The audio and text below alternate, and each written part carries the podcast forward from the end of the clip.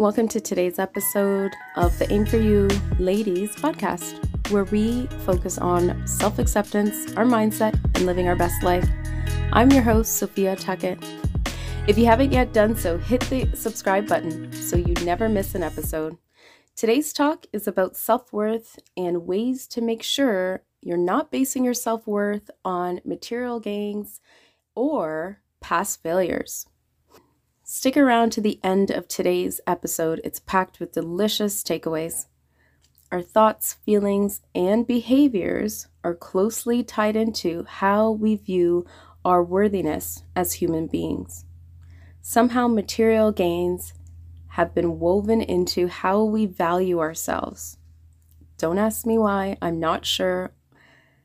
From cars, homes, social status, money, relationships, and careers are just a handful of ways society has shown us we need these things to feel worthy. But it means nothing. Our self worth is not what we do or what we have. Too often, past failures, setbacks, or broken relationships dictate what we are worthy of. Now and today, I know I have done this plenty of times in the past. For example, let's say Mary Jane wants to apply for a position in her company, but six months prior, she applied and didn't get a role. This time, the new role is a perfect fit for her. She hits all the requirements, but because she didn't get the role the first time, she decides not to apply. Does that sound familiar? We've all kind of been in that situation. Landing the new role would be something to celebrate, and not landing the role is definitely something to reflect on. But we should always have the same high opinion of our value as a person. Healthy levels of self worth is at our fingertips. We just need to reach out and grab it. A few healthy self worth examples are 1. Start by becoming your own best friend. Self kindness is a great way to become your own cheerleader. Think about your best friend, or think about the way you treat some of your close friends.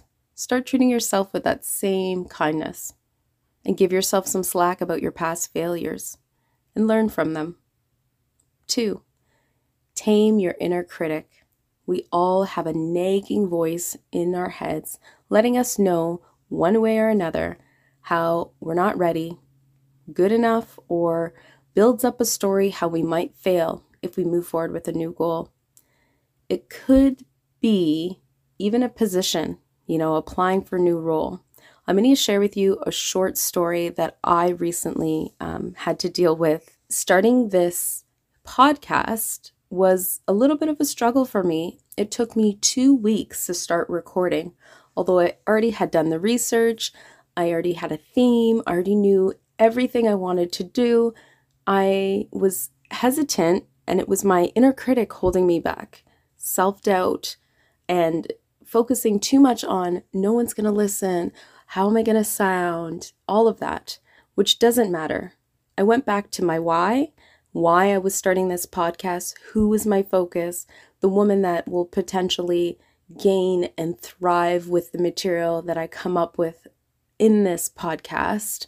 I had to really um, set my inner critic on the back seat and move forward with this goal because my why was bigger than the fear of nobody listening. And um, here I am. I'm recording, aren't I? Another great tip for the inner critic is to talk to yourself. Okay. And uh, although you may seem crazy to family and friends around you, but when you're in your home at a silent time, just take a moment and speak out loud to yourself. If your inner critic's telling you or building up a story in your head, uh, how you're not good enough and you're going to fail, you need to just question that and say, you know, how realistic is this? I have all the tools. I'm ready. I'm optimistic. How how realistic is it that you fail? majority of the time, it's just learning experiences. And you might have to pivot, take a new approach, but it's only a failure if you give up. So try speaking to yourself when it comes to your inner critic trying to hinder you on not stepping forward in something you intend to accomplish. Number three, Adam Sicinski is a self worth guru, and he suggests increasing your self understanding is a vital step to increasing your self worth. Get to know yourself on a deep level with these questions that Adam has shared Who am I? I am not. How am I? How am I in the world? How does others see me? What key life moments define who I am? What brings me the most passion, fulfillment, and joy? So these are great questions to reflect on building that closeness and self awareness of who you are and what you like. And I, I think it's a great suggestion I just want to recap the three takeaways for today. One, become your own best friend and cheerleading yourself through any of your accomplishments and giving yourself some slack based on any past failures. Two, quieting your inner critic. And don't forget to speak to yourself out loud when your inner critic shows up to just battle it. I wanted to end today with a quote. Sometimes all you have to do is forget what you feel and remember what you deserve. Unknown, I have no idea who wrote that, but it's a great quote to remember. You are deserving. Be well until next week.